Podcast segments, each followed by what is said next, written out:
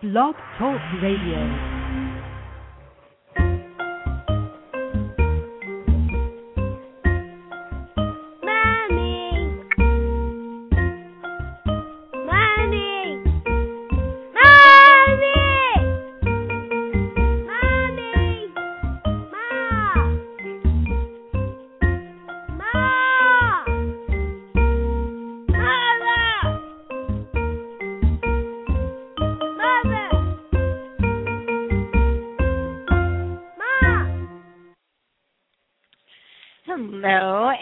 Welcome to Mama's Pearls. I am your hostess Cynthia, and here at Mama's Pearls, we like to say that we take the most beautiful pieces of life and string them together.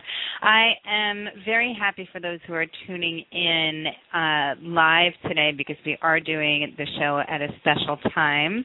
We had um, a little bit of technical difficulties on the first anticipated airing of the show, which was supposed to happen on Wednesday. Basically, there was like a monsoon here in New York, and I lost power um, right before the show, and then I was trying to figure things out. And so, if you want to hear that live recap, which is rather hysterical, you know, please feel free to go back onto the archives at blogtalkradio.com/slash Mama's Pearls and pull up the Power of One plus one. So this is officially the Power of One plus one, take two. So I'm really excited today. Um, I've been looking forward all week to speaking with our special guest, and um, usually we'll we on our shows we usually do a recap of last week's show, but we kind of did that on, on Wednesday. So feel free to tune in again to to that show to hear the recap of last week's show, which was G Thanks and talking about Thanksgiving. We're now fully underway in the holiday season. We are um, tonight is our third night of Hanukkah for those who celebrate it. Wishing you lots of lots of light and love and very happy Hanukkah. Um, and I just like getting into the the holiday season brings up so many issues for a lot of people um and it is a time for family celebrations and for friends and i was talking to somebody last night who's um who's used to kind of being alone on the holidays and her family's kind of scattered all over the place and um you know so she doesn't get to see them. And we were talking about how when she gets invited to her friend's house and she accepts and she goes it's wonderful and she's really grateful to have those extended invitations. Um and just a side note and reminder of m's gem's gem last week was to think about people who you may know who are alone during the holidays and reach out to them. Um but she was saying you know sitting there with friends is not the same as sitting there with family. And i was thinking about that in, in connection with today's show about our um our definition of family and what that really means and who you bring and sit around the table. Sometimes people would say that doing the holidays with the with friends might be the preferred method rather than sitting down with your family that it's just too tough and there's too many entanglements and conflicts and that kind of stuff and there's too much pressure around the holiday season to make it more more than it is. And um you know and just from from certain dysfunctional not so fun relationships that people avoid the holidays or they go into it with a sense of dread. And you know it's just something that you have to kind of burrow through and the kids are off and you get just too overwhelmed that it's too much and it takes us out of our ordinary routine. So i on the other hand thrive on the holiday season and I thrive in knowing that we're going to be having our annual holiday um party this Sunday at my cousin's house and that we're going to be spending time with my my my parents and my family um and that the kids are going to be off and I'm going to actually have a week with them home and out of our normal routine and quite frankly that we'll be able to get to sleep late. For me there, there's for me, that's the true magic of Christmas. Well, not Christmas Day, but of the holiday season when the kids are up and you can sleep late, and I don't have to worry about waking them up early, especially my son, and getting him on a bus in the morning. So I revel in the holiday season. Yes, I definitely get overwhelmed by the myriad of shopping choices um, that are out there, and that there's such a consumeristic view and push in this culture to just go out and buy, buy, buy, buy, buy. On the other hand, it is good for the it is good for the economy, and by that, by extension, is your fellow neighbors and your family by being able to to support um, and keep the the chains the the wheels going on our little engine here. Um, but you know, taking a time to take a deeper look at what this all means, and we'll be doing a couple of more holiday shows, obviously, this month of December um, on Mama's Pearls. But bringing it back to the meaning of family and what are the values in your family. One of the things that I love from our sponsor of Mama's Pearls, which is the Little Pim Co., is that, and we've had her on, we've had the founder and creator, um, Julia Pimsleur Levine, on the show, talking about her generational legacy between her father, who was a renowned language professor, and her now carrying on basically his family legacy and starting and doing a um, foreign language DVD series and CD series for children. So that's an alternative gift idea that's kind of outside the norm and is still educational. And one of the things that I've been doing, um, and you can go and see Little Pimco on their website, which is www.littlepim.com. They do have we do have a special Mama's Pearls promotion, which is Pim Pearls, P I M P E A R L S. However, she's doing much bigger discounts than the than the 15% discount with that promo code. So please, by all means, take advantage of her of her larger 45% discounts because that's also part of the fun of the holiday season is getting all the sales. Um, but you know, figuring out what your own family values are, and in, and Julia's family, in her case, it's basically the power of language and the power of diversity, and incorporating those values. Each family structure has a, their own different um, dynamics and values. And when I was thinking about this week's blog and the topic um, and our special guest, who again can't wait to meet, I'm just like building, building, building up this excitement to bring on to bring on Stacey, Stacey MacGlashan, and she's been such a such a truly good sport. Um, but the pearl of the week this week is modern family redo because as we're going on in society you know, societal structures are based around a husband, a wife, two kids, primarily a boy and a girl, a dog, even though I have a cat, and you know, and a yard where the wife pick, a fence. That is the traditional picture of the modern family. So when you think of the holiday times, you picture that family together, um, whether it's by the menorah or whether they're celebrating Kwanzaa or whatever they're celebrating, or with behind their trees with their Christmas lights, you know, at at the table with their Thanksgiving feast, with their brothers and the sisters and their families that look the same way. What happens when you set out on your course to create a different family structure? What if your family structure that you have in mind from the beginning doesn't incorporate all the elements? Specifically, what if you are a mother and you want to have a child, but you don't necessarily want to have a husband or a partner or a, a father who's involved in the day to day? It's not an easy road to go on, but it is a road, you know, thankfully now with the help of modern technology and reproductive technologies and adoption and surrogate mother and in vitro fertilization, you can do that. It is now a viable option for for many many moms out there, or many many mom wannabe moms out there, um, and it's really kind of shifting the perceptions of family and family values. And of course, you know, once you throw out the term family values, you get a whole hard hardcore element of our population and our culture which just can't can't stand the face of change, can't stand the the idea that the family picture is something different.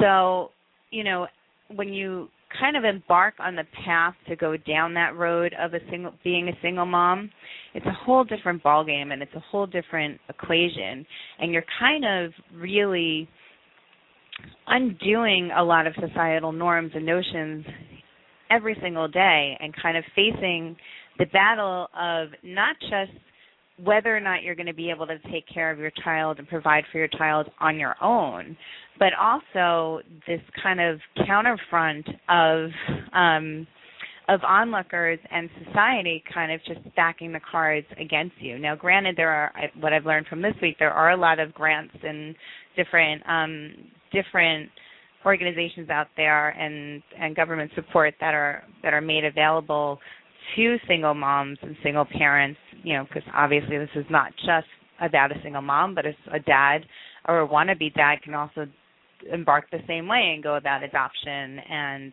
um and working with the surrogate mother to have a have a child. I don't know how um you know I, I didn't research and I'm going to ask Stacey when she when she does come on. Stay tuned. She's coming, I promise.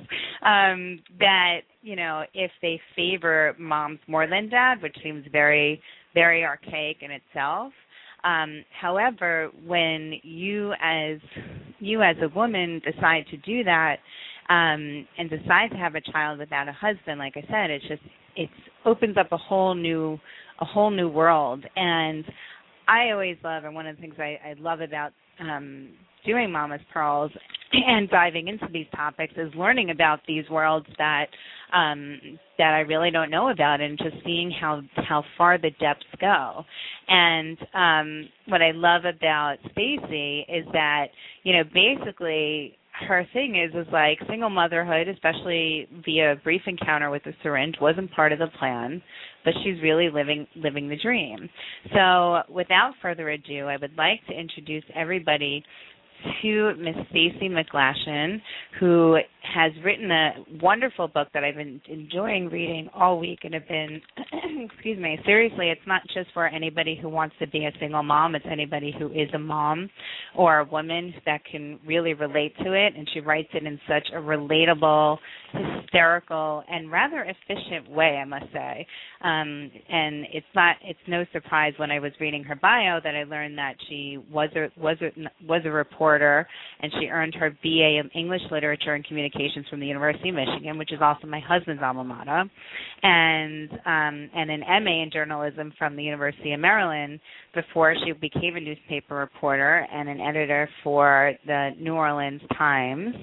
And then she earned a Master of Social Work from the University of Denver and began her current career as um, a clinical a clinical social worker specializing in therapy with struggling teens and their families.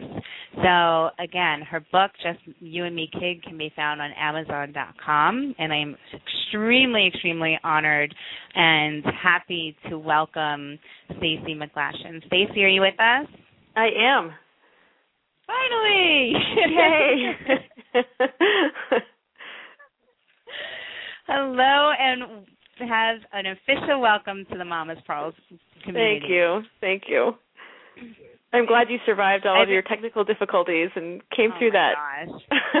well, it was it was really it was so funny. You were such a good sport about it and like right there for the like for the five minutes where I was did have power and was able to call you, and I am Right. expecting Melissa also to call in today too because she really took over um and Yeah. kind of saved and gave some more substance to the show last week. But you know what was so funny about it is that like I got so badass after reading your book because it really truly helps empower women about like, hey, I don't need a man, I don't need a husband. And my husband, which I was saying on air, which everybody can listen to, um, and he's always like, Well, why don't you erase those things? Like when I totally mess up and fumble on air. I'm like, Because I think it's funny and it's real Right. and that's just Right. how I am. Um Yep. but you know, I'm thinking like I don't need a man, I don't need a ha- need a husband. Boom, the power goes out. Everything Right. like turns up and down. His computer's beeping and I don't know how to how to turn it off. So you know, I think one of the the main questions that that I have, and I think that like you know every every wife or every person in a relationship, whether on the man side or on the female side, but I will obviously speak speak on behalf of Right. all mothers and all women. When I say like sometimes you just want to kick the guy to the curb and you feel like you can do everything yourself, and you start saying, okay, well, what what would that what does that husband man role fill? you know and what is it for Right. you like that you see either now that you have to fill or is absent or do you you know or do you not even feel it because you're just so used to living the life as of as a single mom Right. Well, in a lot of ways, I think it is more of the the partner stuff and just the you know having a, a man around the house to take care of the crisis. My washing machine broke several weeks ago, and I thought, you know, this is just great. I don't want to deal with this. I wish there was somebody else here who could, you know, have a little more technical knowledge. You know, I was climbing up on top of my washing machine, and I'm not really strong enough to pull the washing machine away from the wall to really figure out what was going on. And so at that point in time, I was definitely thinking this would be fabulous to have somebody here who can handle this instead of me. Um, but right. I've been really spoiled as well because I have a father who is about the handiest handyman on the planet and can take care of anything anytime even over the phone you know even when i didn't live geographically close to him i would call him and say my toilet's doing blah blah blah. And he would just say well get out the wrench and you know take take this washer off turn the water off do this do that. And so i'd be like okay you know. So he has definitely been a wonderful teacher of um self sufficiency but also has been the person that i call. He lives you know, maybe an hour away at this point, and unless it's something that has to be dealt with in the next five minutes, he's my go-to guy, and so I'm very spoiled in that way as far as a lot of that goes. Um, so yeah, you know, I've never really had I've had significant relationships. Most of my relationships have been long distance, um, which probably is not coincidental. Um, so I'm not used to that day-to-day partnership, that day-to-day reliance on somebody there sort of running the household with you. Um, so I, for me, it's right. just the norm that you take care of everything on your own. You know, you take out the trash, you make the dinner, you clean the house. You know, although again, I have to give my mom a lot of the the kudos on keeping my house in um, any kind of decent shape now that I have a child. Um, but uh you know i just that's the norm for me is just to to take care of the things myself. So um and and of course from a parenting position i've never had a co you know i've never parented with somebody. So I certainly know what it looks like to have two parents. As I was raised in a two parent household and you know adore both of my parents and definitely feel there were significant contributions from my dad. Um and again I feel like my son and I are blessed that my parents live as close as they do. And so it's not the same as having a dad but he has a grandfather who participates in a very active way in his life. And so I think in a lot of ways you know fills a lot of that void for him.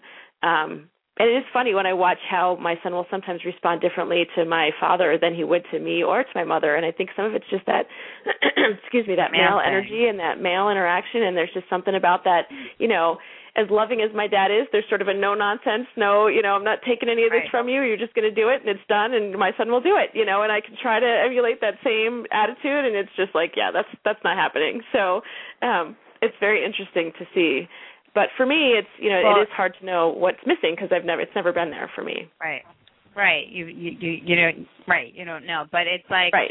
You know, even even that in and of itself is kind of like you know part of the father figure is the is you know stereotypically and traditionally, right. and I'm going to use a lot of stereotypes, family family branded stereotypes today. Right. Um, but is like having that authoritative disciplinarian role. Right. Um, right. As well as you know the fact that you have a son, like you know one of the things I was thinking about, like all right, so who's going to have the penis talk with him? Right, right. Excuse me, who's yeah. still getting right. over the stupid cold, but who's going to have the penis talk with him? Right. You know, right. like it's easier when you have someone who has one and can compare right. notes right? Exactly. Rather than yeah, like, right. you know yeah. what I mean? So yeah, like like that kind of thing, and um, you know, which for me is like, okay, you know, you you can have it, but it, there is something different about having that father son or even right. father daughter or mommy daughter you know mommy son bond sure. um sure. you know but do you feel like you know how is your son does he know like he doesn't know any different either but he kind of does from seeing like other people with it. So right, like, and he just he just turned two, so he's still kind of young to really get that whole thing. But you know, I try even now to sort of. It's, what's interesting is I very rarely have experiences where um you know, I have to say something or I have to wonder whether I should say something. And, you know, because most of the people that we're around on a daily basis, they know our story. And so it's just, you know, there's not right. a whole lot of, of talk about it. Um, they know kind of right. where I stand on how it should be presented to him and to people around him as far as, you know, I don't want him to think there's a dad somewhere out there that just decided not to be involved with us or that we decided not to involve with us. And so, you know, again, I want the language of donor versus dad to be very clear, but he still is pretty little to get that. I took him to get his hair cut a couple of weeks ago and he was hysterical the entire time. He fell asleep in the car, so he woke up to somebody pretty much coming at him with scissors, and he was not happy. um, so he was hysterical, and so part of the thing that the stylist kept saying to him to try to help him calm down was, "Oh, your daddy's going to be so you're going to look so handsome. You can go home and show daddy, and daddy will be so excited about your haircut." And I just I didn't say anything, but I just thought, you know, yep, there's the assumption that of course we would be going home to you know show off to daddy, and um so when we got in the car that day I did. I kind of went on this big spiel about you know you don't have a daddy and that's okay you know and you have a grandma and a grandpa who will be very excited to see your haircut and you know lots of and so I do I already sort of do the the conversation with him. He could care less. He's kind of just looks at me like whatever mom you know like let's get back to having something more fun as a conversation or let me sit back here and mope about this haircut I just had that I hated. Um but I do try to make sure that the the conversation already happens. Um I don't inundate him with it because I really don't think that it is a very big part of his you know sort of thinking. We're around families with dads all the time. You know there's other kids whose dads come pick them up or drop them off consistently at daycare you know and just our friends. They're the kids in the family. There's a dad. And he just never really seems to kind of even have a problem with it. And i think part of that's me not having a problem with it and not ever sort of getting that sort of anxious uncomfortable feeling about it. Um, but I think in his world, he's just kind of like, yeah, there's daddy's, you know, because he hears the word all the time too, and there's he just doesn't really acknowledge that there's not one for him yet. And I know he will, and I know we'll have lots of conversations about it. But um, so far, I think he just kind of is like his norm is his norm, and um, you know he knows his family, and you know even even seems to know that his cousins who live far away and he only sees once in a while are part of his family versus just the other kids he's around all the time. So, you know, he knows who are members of his family and he loves them and just seems really comfortable that this is his family. So, um I think that'll be something we have to take as it comes as far as how much, you know, and how difficult the conversations are. So, um Right.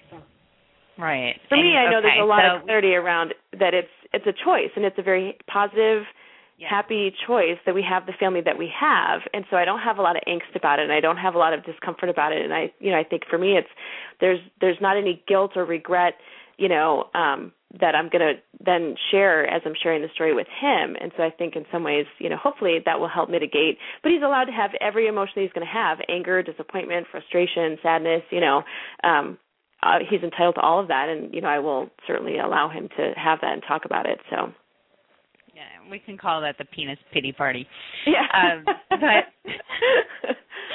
but okay, so we kind of threw a ton of information out there in Yes. one bundle, and I want to Yes. take a because I just feel like we have we have so much catch up to do because I've been wanting Right. to have this like ongoing conversation with you and like kind of already had it with you in my head. right so right um, I want to I want to first bring on Melissa because I see she's on the line, and then we're going to break this down a little bit further. So hang on. okay great Melissa, my love, are you with us? Hi guys, how are you? good morning Good morning. Um, I just heard a little bit uh, towards the end, so I've missed a lot, but I'm definitely ready to uh, catch up a little bit. Okay. So basically, we're we're going to take a little bit of pause and do a rewind, and then we're going to fast forward again. So, um, so basically, in in your book, Stacey, I mean, you really outline the whole process of your decision making process about going about this alone to to be a mom, and you've done a like such a brilliant job as far as like you were so extremely clear that this was a decision you were going to make and you didn't have any kind of twinge or angst or really like second guessing. I mean, you had that experientially and what I like about your book is like, you know, a single mom can read this or a regular mom who went through being pregnant can read this because Right. it's just Right. so relatable and breaking down, you know, the emotional aspect, the rather hysterical aspect of feeling like a human lab rat lab rat. Um um but you know, what was it in you? You know, you talk about like your movable deadline as far as like the clock was ticking and you knew you wanted to be a mother. Like what what was that process for you? Well, you know, I think it was kind of like what we all go through is that certainly um as a child, as a teenager, I imagined the whole sort of fairy tale, you know, romantic movie story that I was going to meet the man of my dreams and fall madly in love and then we were going to, you know, get married and have a bunch of babies and that was going to be my life. Um so I think that there was, even though pretty early on in my life, at I think age 21 was the first time I said out loud to anybody that I would just have kids on my own someday. So clearly it was there somewhere in the back of my mind all along. But you know, I think that it was just it was difficult to give up on that idea that there would be this sort of um, whether it's the societal picture or sort of that just that whole package that you want. And so I kept sort of postponing it. Um, you know, and sort of as I got closer and closer to 40, I kind of thought, okay, you know, I can't keep pushing off this deadline. I really have to get some clarity around this. And so, you know, just had to do some real soul searching, um, which in my typical style I did. I can remember so vividly that in 2007, when it started, I was so sure that by the end of 2007, I was going to have all of it done. I was going to have met the guy, I was going to have gotten married and be pregnant with the baby and, you know, be making all these fabulous changes and progress in my professional life as well. And it was just all going to happen because that was just the way it was going to be. Um, and so, of course, that did not happen. Um, and probably partly because my again I'm just the most miserable dater on the planet. I hate it. I don't do well with it. I do well with relationships, but I can't stand dating. So um it really pretty much fell apart by about mid-year. So um just had the clarity of, you know, that that piece really is not that essentially important to me. What really matters is I just would be heartbroken for the rest of my life not to be a mom. So um, just really got clear on that and started putting all the pieces in place to move forward with that. And you know, I think it was about November by the time I really, maybe it was even December when I really finally said, okay, I'm not even going to go through the pretense of the dating side anymore. I'm just going to focus 100% on the the mom part, and you know, that's where I ended up. So um, but I think that's why that deadline moves for a lot of people and why a lot of women don't do this until right. their late 30s because there is a strong pull, not just that societal pull, but personally to have that whole, you know, dream, that fairy tale vision that we had as kids to have it all, mm-hmm. you know, and it's very hard to accept that when that any piece of it isn't coming and i think there's just that clarity of well which pieces are really vitally important to your happiness for the rest of your life and for some people it's probably right. continuing to look for the partner but for me it was very clearly being the mom so right i mean that that picture of the the fairy tale of the you know the princess being swept off her feet by right. prince charming right. is basically crammed down our throats and put in front of our eyes from right. day one. You know, all right. of the princess movies. That's that's yep. the story in one way or another. Right. Um, yep. So you know, we and I and I see even my daughter. You know, she's taken to the princesses mm-hmm. very easily. right. so right. She's a full-on walking, talking princess, and yep. um, you know, getting pulling yourself out of that mentality of how it's supposed to be and like that pressure. I mean, because I remember it even when I was, um, you know, when I was in my 20s, you know, you start getting the questions from your family. Oh, do you meet anyone yet? You're going to get right. married, and then, right. but it was always about the next thing. Like the outsider pressure always comes about like what's next. Right. You know, are you going to get married? Are you dating someone? So once you're dating someone, are you going to get engaged? Once you're engaged, well, when are you getting married? Once right. you're married, when right. are you going to have kids? Right. Why don't you have kids yet? Oh, you have one kid. Are you going to have more kids? You know, right, right. It just goes on and on and on. There's always there's always something else that society is going to put pressure on you, and when you kind of say pull yourself out of that and you don't see the pieces falling into place, it's kind of like branding it up and looking in the mirror and saying, okay, it's just you and me mm-hmm. and then adding in adding in the extra layer of okay, now we're going to see how we can go about getting pregnant. Right. So, can we right. talk about you being a lab rat for a little bit and what that sure. process Sure. what that process meant for you as far as like what your options were and how you went about it? Absolutely. Yeah, so, you know, one of the first things I did was tell my OBGYN that I was thinking about this and fortunately she's best friends pretty much with one of the um doctors at um one of the the main fertility clinics here in in Colorado in Denver. Um so she immediately was like, "Yeah, just go right downstairs, make your appointment, go downstairs." It was literally one floor down in the same building um and you know, go in and so I went in and had a conversation with the doctors about you know, kind of the process of, you know, all the testing that they would do. They do a lot of tests. Um, again, it's a fertility clinic, so they're used to dealing with people who have been struggling to get pregnant, um, but they're also sort of looking at it as me coming in as somebody who had not had fertility problems, but you know was invested in getting pregnant. So they sort of my I, I see as more preventive to make sure that everything we were going to put into this was going to be you know reasonably expected to have the outcome I wanted. So um, they explained all the expectations for how long it would possibly take and how many times they try and you know what the odds are compared to if you were just going through this naturally and, and different kinds of things and then started down the process of um, you know, they do blood tests to make sure that you're ovulating, and they um, do a test to make sure your fallopian tubes are open, and they do an ultrasound to make sure you're actually producing eggs, and um, you know, there's a whole battery of things that you go through before you even start the process of, you know, picking a donor or going in for the actual procedures.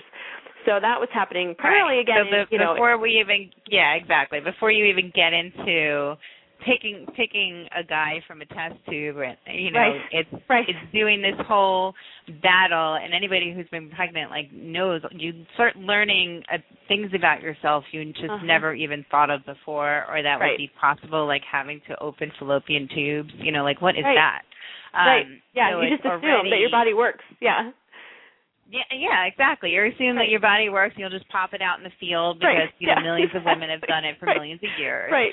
right. Um, and and the science and what happens with our bodies, it's not that black and black and white. So you're already going through all these emotional, physiological experiences which are outside the norm and going through it by yourself. I mean, granted, you know, when a husband or a partner is there, um, you know, they're kind of giving you the support and holding your hands and they kind of see and witness, but still it's a total different thing than being the mom and being the one, uh, you know, being experimented experimented right. on when it's your body. Right. Yeah. Okay. Yeah. And so for me, next, I think at next that stage, phase.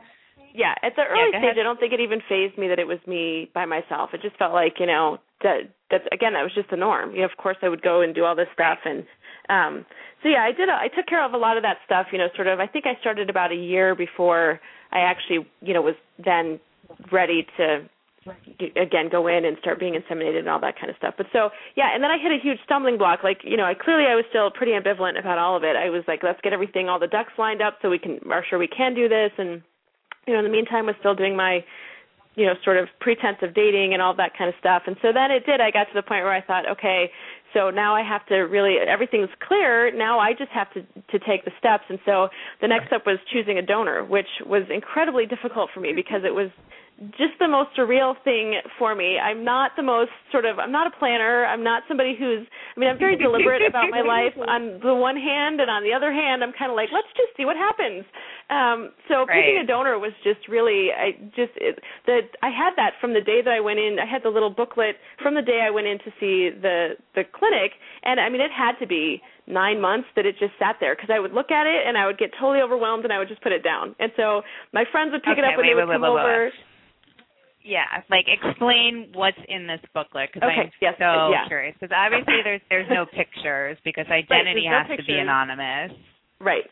So Although, yes, what right. So what they give you, are you going on? you get um it's just like a little and they're categorized, you know, by I think there's some categorization by race and then um but there's not a whole lot of it's just this really thin little booklet. There's not that many, but you get um race, you get um height, weight, hair color, eye color, sort of hair texture, you know, whether it's wavy or straight or any of that. You get um ethnic origin, um you get so you know whether they're from Brazil or from Argentina or from New Zealand, you know that's in there, um, or their heritage is from there. You get religious affiliation, um, you get blood type, Age? and then you get no, you don't get age? age. Age isn't on there. It, you have like when you get to the next step of like, hey, I want to see more about this particular donor, then you get age. Um, but that's not Okay. on the actual initial. And then you get um, years of education post high school and um, field of study. So that's what you get. That's what you're going on.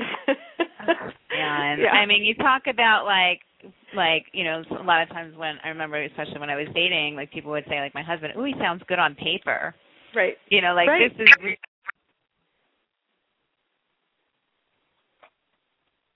Are you there? I'm here. Okay. Oh, well, did we lose Cynthia? I think we might have. oh, okay. Well, I've kind of sat quietly because it's been so interesting to take in, and I have to say, okay. it's interesting. I don't know if Cynthia told you that um, I was raised by a single mom Okay. um, up until nine, about nine years of age. Well, my stepfather came into my life around eight, but around nine. So Right. I have a lot of experience being the kid at, from a single parent, Hello. and right. um, Oh, there she is. Someone migrated years. I'm here. Um, Did, Oh, did okay, I good. did We I click out? Am I back in? you're back Okay, in. now I'm here. Okay. Okay, I got Go a word in. We needed to cut you off a little bit so I could get a word in. Go ahead. no, I was just tell, saying how I was, you know, I was the single kid. I was the kid from a single parent household yeah. growing up, and it's interesting because my mom sent me to um a private school that was very small. Was only 42 kids in my grade, so two classes, 24 Right. kids each grade, basically. And I knew every we because you were such a small group growing up up until eighth grade. I knew everybody's parents, what their situation is, and I knew that I was only um I was one of only two kids that were in a single household, and the other child, um, his parents were divorced, but the parents were very both involved. So he wasn't he was in a divorced home. He wasn't in a single parent home, whereas I was Right. truly in the single parent home. So Right. and I never felt any less fortunate or confused. And again, I'm a girl and I had my mom, so maybe right. it just wasn't there. But um it's just interesting to um I never grew up with that fairy tale thinking I would get married and have children and have this perfect life because I was so happy in what was not considered a perfect Right. life that it never really Right. fazed me. Yeah, that's great. Yeah, Like- see, I grew up. My parents were married at 22. My sister got married at 22. Like everybody around me, just like grew up, went to high school, went to college, got married, and then there was me. So, yeah, it's very different for me. But And that's the normal story. right, well, and that's know, the thing. that's it's what- normal when you're normal, you're actually abnormal in this world. Right, absolutely. And I think you know, in some ways, it's probably a a testament to the way your mom created your life. You know, for the two of you, that it wasn't ever. You know, I think some of that comes from where the the parent is coming from as a single parent. You know, if there's a lot of sadness and angst and grief and upset around it for the adult, then you know it sort of will filter down to the child. But if it's just presented as this is just our life and we're blessed and we're happy and um, you know, then I think the kids will feel that and experience that as well. So that's my hope. So Yeah. Well, one of the big encouraging to hear that. One of the big statistics is that they find that kids that are raised in a single parent house are a lot more independent. And Cynthia knows I'm queen independent, so I Yeah. definitely find I can relate to that statistic because Right. Right. just like the title of the book, it's just you and me, kid, and that's how it was. It was like Right. I don't have time to sit here and like kind of. It's just different, you know. You're not Right, taking in right. and taking out when it comes to situations, and it was like, Right. that's it. It's just you and me, and let's go. Right. So Yeah. I was right. exposed to a lot of things early on. You know, Sure. I learned to go to the bathroom in a restaurant at an early age because whatever, you know, you Right. just learn certain things at an early Right. age. Right. Yeah. Absolutely. Well, it, it definitely, for Melissa, you know, builds up your strength of character in the fact that you're like, no nonsense, you can't deal with BS. And as long as I've known you, which has been since you've been 11 years old, that's how you've been. It's Right. like you didn't Which have is- time for that fluff. Well, it caused trouble in my marriage early on because of my strength. It was intimidating to a man Right. to be with a girl Right. who was very independent, and so I actually that was the one thing I had to work on more. Being a mom was the easy part. Being a happily married wife was my challenge, and unfortunately, with help, you know, we are miles past that. But my biggest thing was getting married. That was the hard thing. Being a mom was the easy yeah. part. right. I can relate. yeah. exactly. So, Right. well, I mean, this was one of the reasons why I was excited to introduce the two of you because, um, you know, Melissa is basically a success story of being raised by a single parent. Right. and um you know can kind of tell you the positives that that she had from from having a single mother i mean obviously she saw her mom you know struggle and she learned very very early on like what the real world can be like and it can be cold and it can be cruel and um you know as compared to some some fairy tale families that are out there who lived live rather extravagant lifestyles and probably take a ton of stuff for granted, uh, you know, namely being the one-on-one bond. I find that as Yeah. um as families get bigger and more lavish, we kind of add in all these unnecessary elements, a lot based in the material world, that we lose that one-on-one connection. And Right. Is that your baby? Well, I was just gonna Is say, that- no, I have to run. Is that I'm the man to- of honor? Oh, that's you.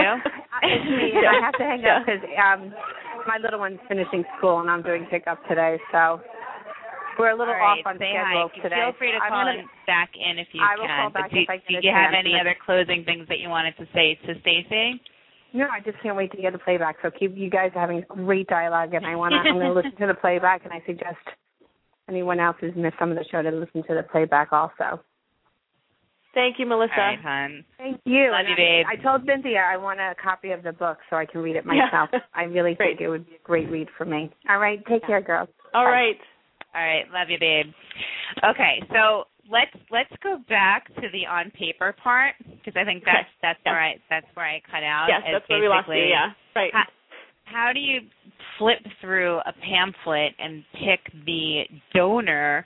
Not even. I mean, it's so funny, like to even hear it put in that that Right. verse as like donor Right. versus you know a donor dad or Right, a donor versus right. dad.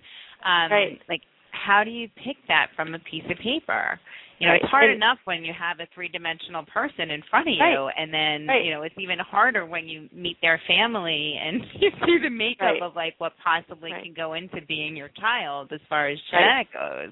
Right, and I, You know, yeah, I think that I think it's challenging because part of it is, you know, you're. It's funny that you're talking about in the dating world how much people say, "Oh, he looks good on paper," because it's it's in some ways it was the same thing. I thought, well, this is not ever going to be a real person for us. I mean, certainly, of course, that person is going to be a real person whose traits and characteristics are going to live in my child, but we'll never know. Like I'll never know what came from that person, you know, for you know, without a doubt because some of it could just be I mean my son is so much like my nephew in certain ways and they're both little Scorpios born a week apart, you know, and so a lot of it is there's this stuff I'm Ah, like that didn't come from me but it's in our family for sure because his personality is really similar in some ways to my nephew. That's pretty and it's cool. really interesting to watch. Um but you know so it's kind of like Si- quick, quick again, side, si- quick sidebar. Melissa and I are both Scorpios, so Yeah. I, I love your son already. Yes. He's wonderful and fabulous and just has his own passion about lots of things. Um so anyway, I just kind of was like, you know, it's it's not like I'm going to date this person. It's not like I'm looking to marry this person or have this person be a co-parent for my child. And so I'm like, well, based on that, how do you how do you pick? You know, it's like one of those that it's hard enough to pick a real person that you're going to spend time with and that you're going to have be spending time with your child. So it kind of comes down to this sort of nature versus nurture, like how much of it is really going to come genetically from this person, other than you know health things, which are vitally important to know the health history of this person. And any Right. you know, I think sperm bank is going to provide that for do you because you it is family? vitally do they important. give you family histories as well? They do. They do. Yeah, that's that's person? something that okay, so they give you family history as well. genetic. Yeah. Yeah. So all right. so that obviously is really important, and then you know I don't want to sound dismissive about it at all eh, because I know how important it is. But for me, it was it was kind of this whole I can be here till I'm 88, trying to go through all of the minutia of Right. everything about every person, and I just you know and I, I can't do that. sperm banks around the world. Right. Right. Like hitting Yeah, every and I sperm know- bank and looking at every potential donor. Right. Right. And you know, and I know there's people that really invest far more time, money and energy than I did, and I applaud them for it and I think that's a wonderful process and it's just not me. So I truly was coming down to, you know, like do I pick based on the numbers? It's like picking a horse in a horse race. I was like, okay, do I like these numbers or do I like this color or you know, it just was really insane to me. And so I finally just thought, okay, what's going to give my child the best chance, you know, sort of a feeling like he's a member of my family as opposed to because I think he's going to have enough strikes against him obviously with people constantly being like where's your dad? Why don't you have a dad? What's going on with the dad? Versus Right. you know him very clearly looking like he doesn't he's not related to his mom either you know? And so i thought well there's no guarantees you know there's no guarantees anywhere. I know children who came from two parents and looked like neither of their parents and you know you just never know with genetics. It's a crazy game. But so i picked the only donor, thank God there was only one, the only donor who was um Italian and Scottish because that's what I am. So I'm like, well, there you go. Like that's going to be worth of the same clan, so let's try for that.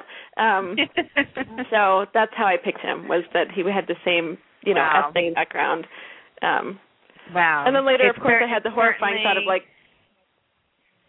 yeah, hopefully we're not Yeah. like second cousins eight times removed or some Yeah. crazy thing like yeah, that. But exactly. luckily that didn't occur to me until way later so yeah yeah oh my god! Like what a pro- I mean, definitely a little bit more intense than like picking a pair of shoes, but kind of like the same process, Right. like picking the pair, Kind of. perfect pair of shoes that are going to forget Right. that you're going to like, you know, fit on you like a glove, and that you can, right. you know, be with forever. So. I, I. it's just it's just that whole con- process to me is just amazing to even just go through that. Yeah. And then, um, you know, the other part I wanted to just comment upon about you saying with your son how he's kind of unaffected. I mean, yeah, he's two. Two, he's Right. a Scorpio, so he's always going to be like in his own emotional um world anyway. Right. And he's actually going Right. to thrive that because us Scorpios really live in the world of emotions and Right. he'll be able to like pick up and kind of work on the emotional level when he's dealing with people, you know, outsiders who don't know the story. Right. Um, but I also firmly believe that, you know, when a child does come to you, there is a contract that basically you made when we were Right. all on the other side Right. um, to come in and meet up and, you know, you pick your parents as much as your parents pick your chi- children. right. So right. in his core core being like he knows that why he came in and he knew Mhm. exactly what he was coming into Right. and he knew that you were going to be his mom and he obviously agreed to it otherwise he wouldn't Right. be your son Right. um it's just like we come in with that major imprint and then everybody else kind of tramples and messes that up for us Right. as we go along yeah. because it's not you know it's it's not the norm Right. so, um, you know, I wanted to put that piece out there that I, you know, I fully believe that your son was fully aware of what he, what he was Right. coming into. Yeah, I agree. Yep, absolutely.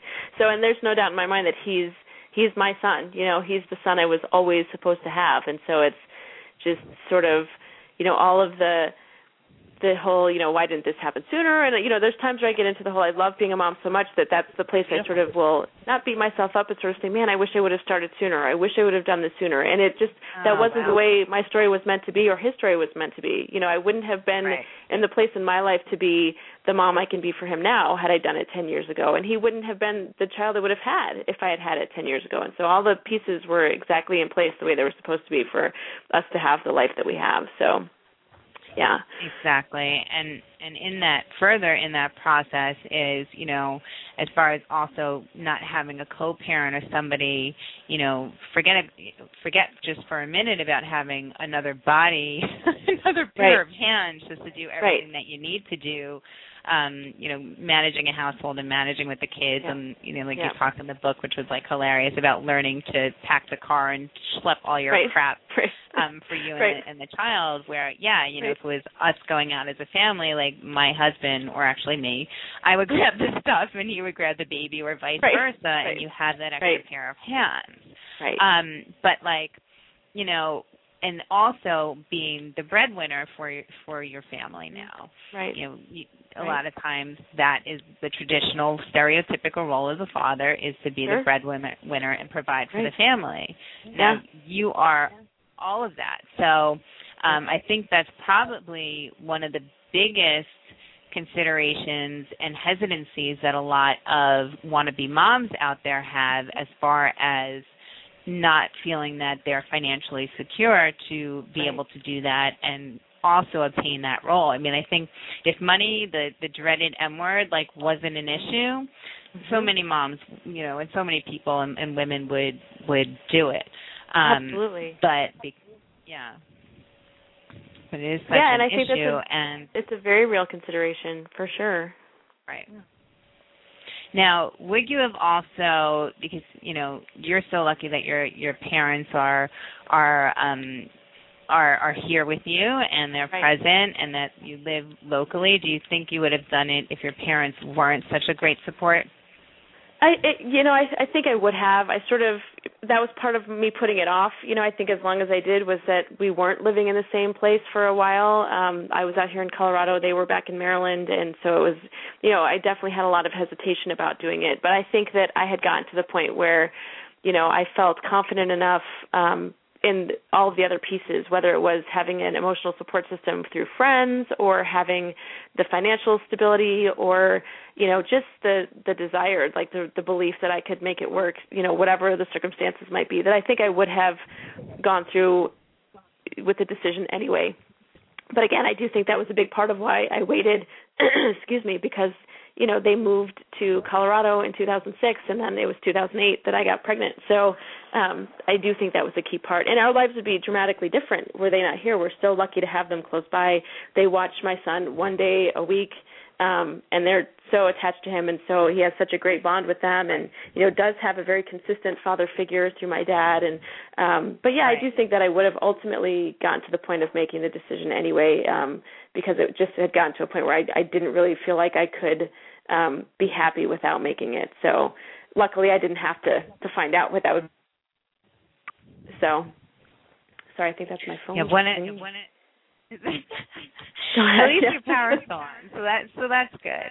Um, okay, so there's definitely when we're talking about your parents, because you talk about your your mom a lot in the book in a Mhm. rather Yep. hilarious way, and um, and one of the things that you that you talk about, which I think is like a brilliant pearl of wisdom, is that there's a very fine line between motherhood and insanity. uh-huh So can you elaborate, please? Absolutely. Um, yes, I thought my mother was just uh, completely nuts in high school. I remember thinking that on more than one occasion that she was crazy because we would get in these arguments. Um, I was really, for all intents and purposes, a good kid, but I was definitely one that was. If my curfew was midnight, I would come home at like ten after, or you know, I kind of pushed in that way. But I was, you know, overall, I was just a very normal you know, responsible adolescent, but she would be out of her mind like by the time I got home. If I came home 10 minutes late, there were times she was getting in the car, getting ready to go drive around the neighborhood or, you know, if she heard a siren or anything, you know, of course she would be just beside herself and of course this was before cell phones, so she couldn't just track me down. Um but she would just be insane and she never went to bed before I got home and you know, she was just always just aware and worried. Um and so I we used to argue because I used to say, Why don't you trust me? I don't understand why you don't trust me. You know, it's not like I get in trouble. I do a really good job. I don't understand why you don't trust me and she'd say, It's not that I don't trust you, it's just that I worry and I literally remember saying to her, I'm like, That is just not humanly possible for a person to worry that much. You must be crazy. Um and then I had a baby and I'm like, Oh now I totally get it. You know, like she was crazy, but she was just normal, you know, like this is how it is. I can't even say when I had the baby because as soon as I got How it is. pregnant and that daily worry of Yeah. is the baby okay? And I just totally Right. get it now that there's just this different level of concern when you're a parent that you just desperately need this other human being to be okay. And you can't control it. You can't do anything about it. So it's a little crazy making. Um yeah i definitely i definitely get it. Um there's a story i tell in the book about i think my son was maybe a week old maybe two weeks old and we hadn't really ventured out of the house yet and a friend was visiting and we were going to go to target. And i you know like melissa have always been a wildly independent out there in the world don't have any real qualms about anything kind of a person and we almost couldn't go to target because i was paralyzed with the fear that something was going to happen to us you know between my house and target in the car and my poor child would just be you know done in before he even got to live for two weeks. And so i said to my friend i'm like we can't go. And she said why and i said because the world is fraught with peril. And she just looked at me and she's like did you really just say that? She's like did you of all people just say that? And i'm like yeah i did. And that's how i'm feeling. I don't think i can go. And then we finally actually managed to go and it was fine of course. But yeah it's a little it's crazy. It's definitely crazy making. So It's it, it it's crazy making is baby making. Yeah. But Right. it but but it is. There is this whole other level you can say insanity, you can say concern concern. Right. It's just like, you know, being a parent, whether you're a single parent, whether, you know, you're doing this with somebody else, it doesn't matter. Like right there's this level of like you know it's the greatest love that you'll ever know and it's also Right. the greatest fear you'll ever know. right And. I think the the line that I love in the book that you say it's it's the insanity of motherhood and the fears once so foreign to me are becoming more and more familiar.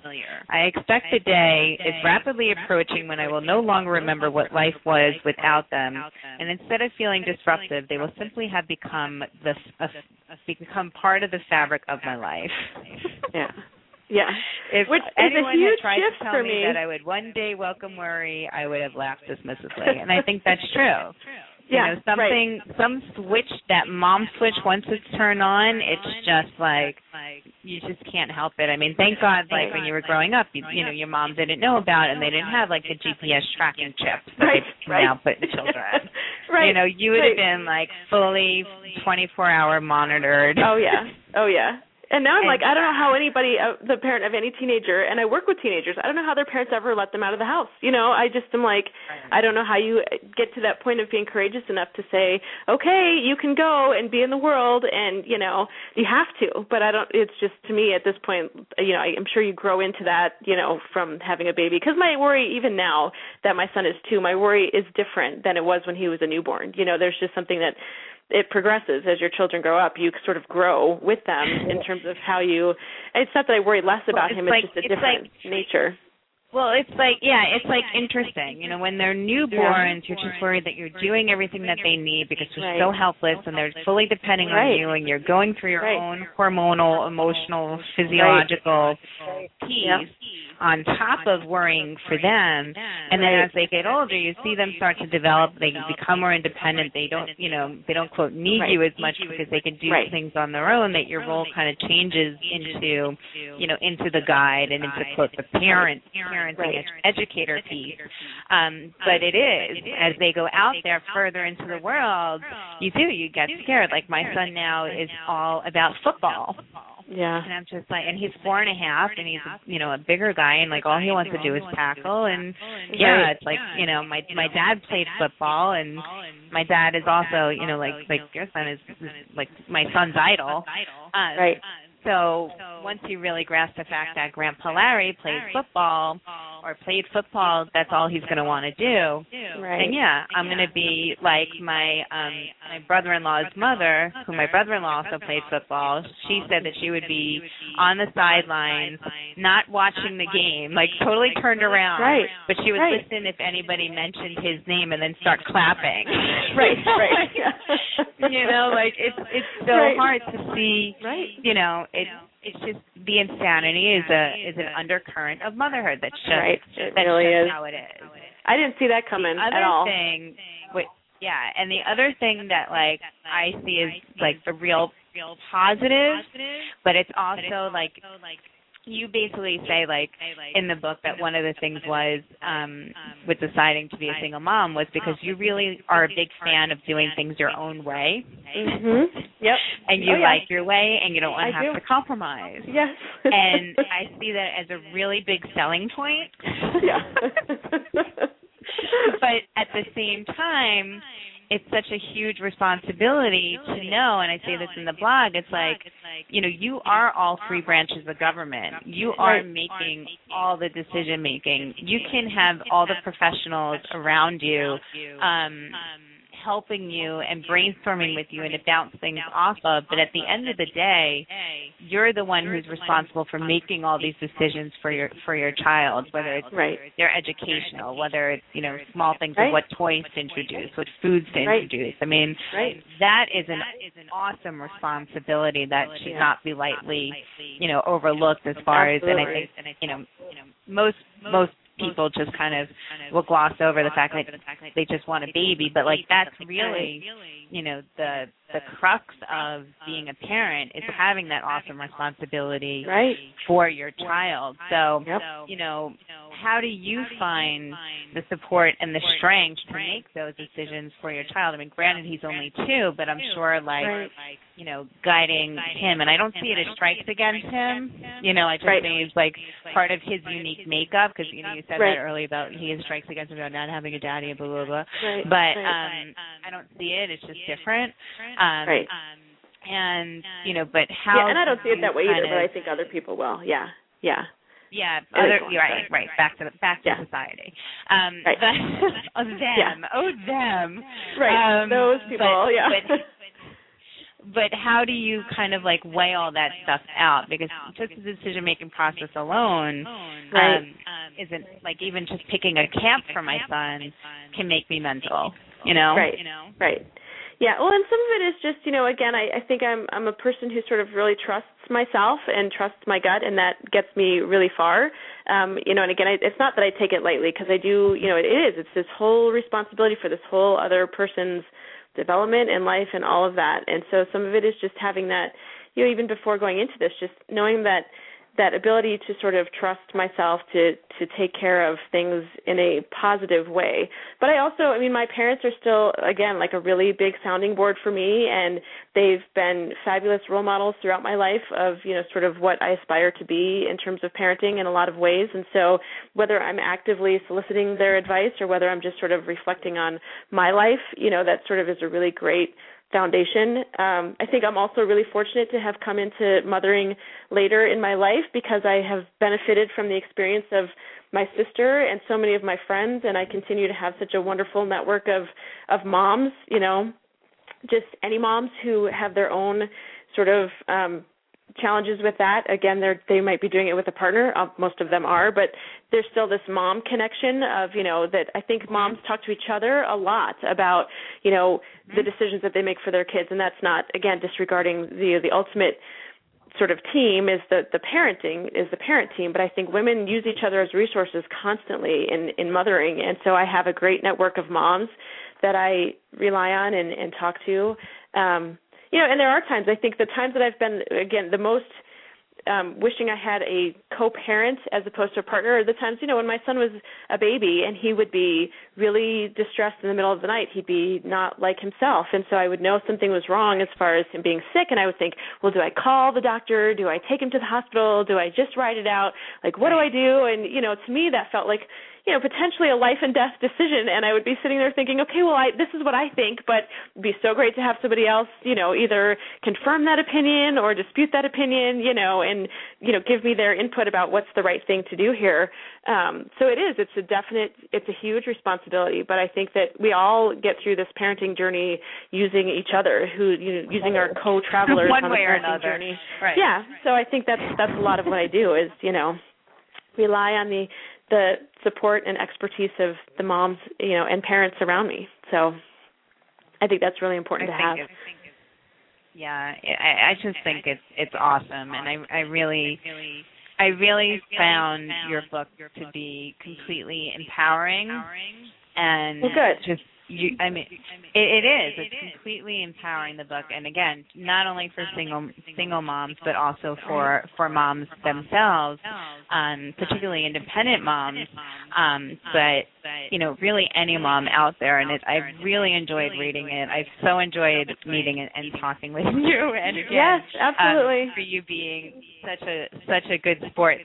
About getting no like, problem. actual our actual show date and I would love Yeah. to have you back on to continue I'd love to. talking because I feel like yeah I feel like we even just kind of scratched the surface Right. and got like some main things that that stuck out in my mind when I was reading Right. the book and like you know the challenges that like you know if I was in your shoes like you know if I decided to do it myself like what I would face um and I really wanted to focus on this aspect of being a single mom um where it was by choice because there's so many other circumstantial ways that parents become single parents. You know, some of it through Right. tragedy, some Right. of it through divorce.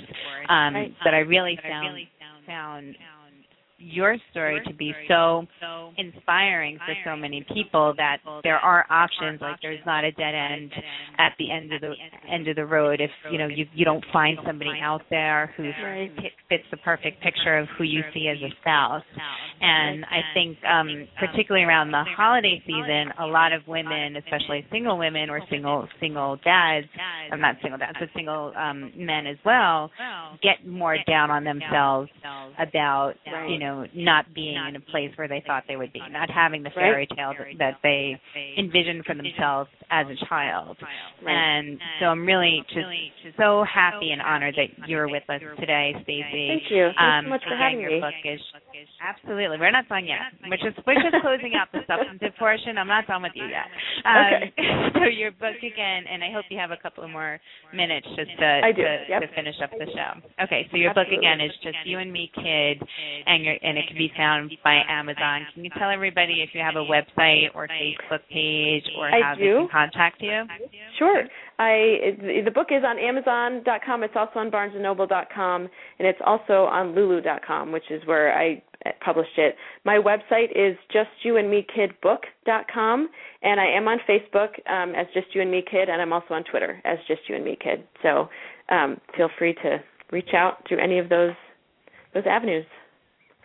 Right, and also just another word about you doing it yourself is that you publish the book yourself and you self-publish it, which which is a whole other feat um, onto itself. And you know, when I get my lawyer hat back on, I, I want to dive into that aspect and, and road with you separately. Sure. Um, okay, so before we before we sign off, I always love to close the substantive portion of the Mama's Pearls radio show.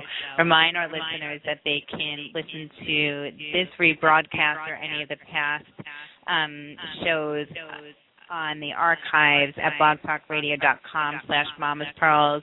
You can reach Melissa and I am at cynthia at mamaspearls.com or melissa at mamaspearls.com. Um, our blog is www.mamaspearls.com. And now I love to go into and hear what I call my Come Tell Mama section, um, which is questions more a little bit more questions and a little bit more intimate about you. So if you're game, I would love to to ask you. They're kind of like my Yenta questions. Like Yeah, James no, Lipton yeah, has his questions. I have my Yenta Yeah. questions. Okay. Perfect. So, okay. So, considering you are completely like five people in one, Uh-huh. and like in your daily life, like what do you do, and how do you treat yourself? Like, what is your luxury indulgence? Hmm. My luxury indulgence, which does not happen as often as it should, is probably getting a massage. Um, my parents have sort of keyed into that, and I pretty much every occasion there is for a gift. That's one of the gifts that I get is the gift to go get a massage, um, because I think that's one of the. It's very you know from a body perspective, hauling around a 30 pound toddler on a regular basis um, can certainly wear you down. Um, so I definitely and I, I carry my stress definitely in my body, my shoulders, my neck. You know, the last time I got a massage, the therapist was like, "Yeah, you're going to need about four more before all of that is worked out." Um, I- yeah, thanks. I'm aware. Um, so that's my my We're going to put you on the you know. intensive program. Yeah, Right.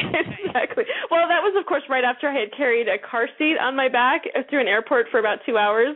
So uh yeah, that was um that was an exceptional circumstance. But but that's probably what I do. I mean, again, that's not sort of a daily or weekly thing, but you know, um daily I, I don't know if this is a luxury or not a luxury but when in the evening after i put my son to bed it's just me time i don't then have to sort of catch up with a spouse or you know do other things i get to just sort of do whatever i need to do so some nights that's literally just tv time some nights that's reading a great book you know some nights that's um getting some work done uh, you know on other things um but i i have you know, I have me time every day um, because he goes to bed and and I have the evening ahead of me. So and sometimes I go to bed. Quite frankly, you know, I put him to bed and I'm like, okay, it's bedtime for me, eight o'clock. Um, but you know, there's there's definitely a lot built in with that. That you know, I, I don't have other people that are demanding time of me once my son's time with me during the day is done. So That's in some ways, that's a nice luxury. big selling point.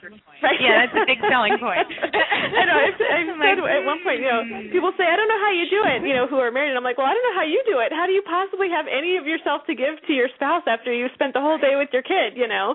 So I don't know how you keep those two significant relationships going. I know it's possible. I know we expand to make room for everyone, Yeah, but it's- um, It's true, and I was talking um last night to another single mom that I know, and she was saying like both ways are hard. Whether you're married or you're single, like Right, both ways right. are hard. There's Right. no easy way um managing the relationship with your spouse and your children and your house and your you know and if you're a working mom like me and and having all those plates in the air and juggling all the time that's that's that's hard too. It's, Yep. There's no easy way, and I'm really happy to hear though that you get your your personal escapes to focus on you and your body. I mean, one of the statistics that I was reading about single moms it says on average single mothers have poorer health than than couple mothers, and that just makes sense because. You're you're on your 24 hour news cycle. Like you Mhm. are right. you know, there's there's no rest for the weary. So of course, like any person who doesn't get sleep for five nights in a row is gonna gonna have some health Right. issues. Right. Um, Right. So the fact that you're getting massages, like, yeah, keep that Right. up. Yeah, if anybody right. would like to give give Stacey a massage for, for for the holiday season, please look up a local spa near her. Um, okay, so here's an interesting question for you, which I always ask: Which of the following would you choose? The best sex of your life, the best meal of your life, or the best sleep of your life? Mm, that one's tough. I would probably pick sleep. I love sleep. I'm a big fan of sleep. Me too. Um, although I, c- you know, it's that's a tough call. Those, you know, all three of those are right up there as far as the sensory pleasures of life. So it's tough. Yeah, it's it's a tough one. Why? That's why it's my answer question. Yeah. All right. Sleep lasts the longest. You get the So- most bang for your buck with that. Good eight hours. You can get eight hours. That's hilarious. Okay. Um, which is your favorite movie genre? oh gosh. Um, action, sci-fi, I would say period, 80s comedy. Yeah, the 80s. You know, I'm definitely an 80s girl. So John Hughes, 80s. Yeah. I can watch those time and time again. So So Sixteen Candles, right? 16 Candles, Ferris Bueller. You know, yeah. Pretty in Pink's not my favorite, but Breakfast Club. Yeah, all of those are definitely.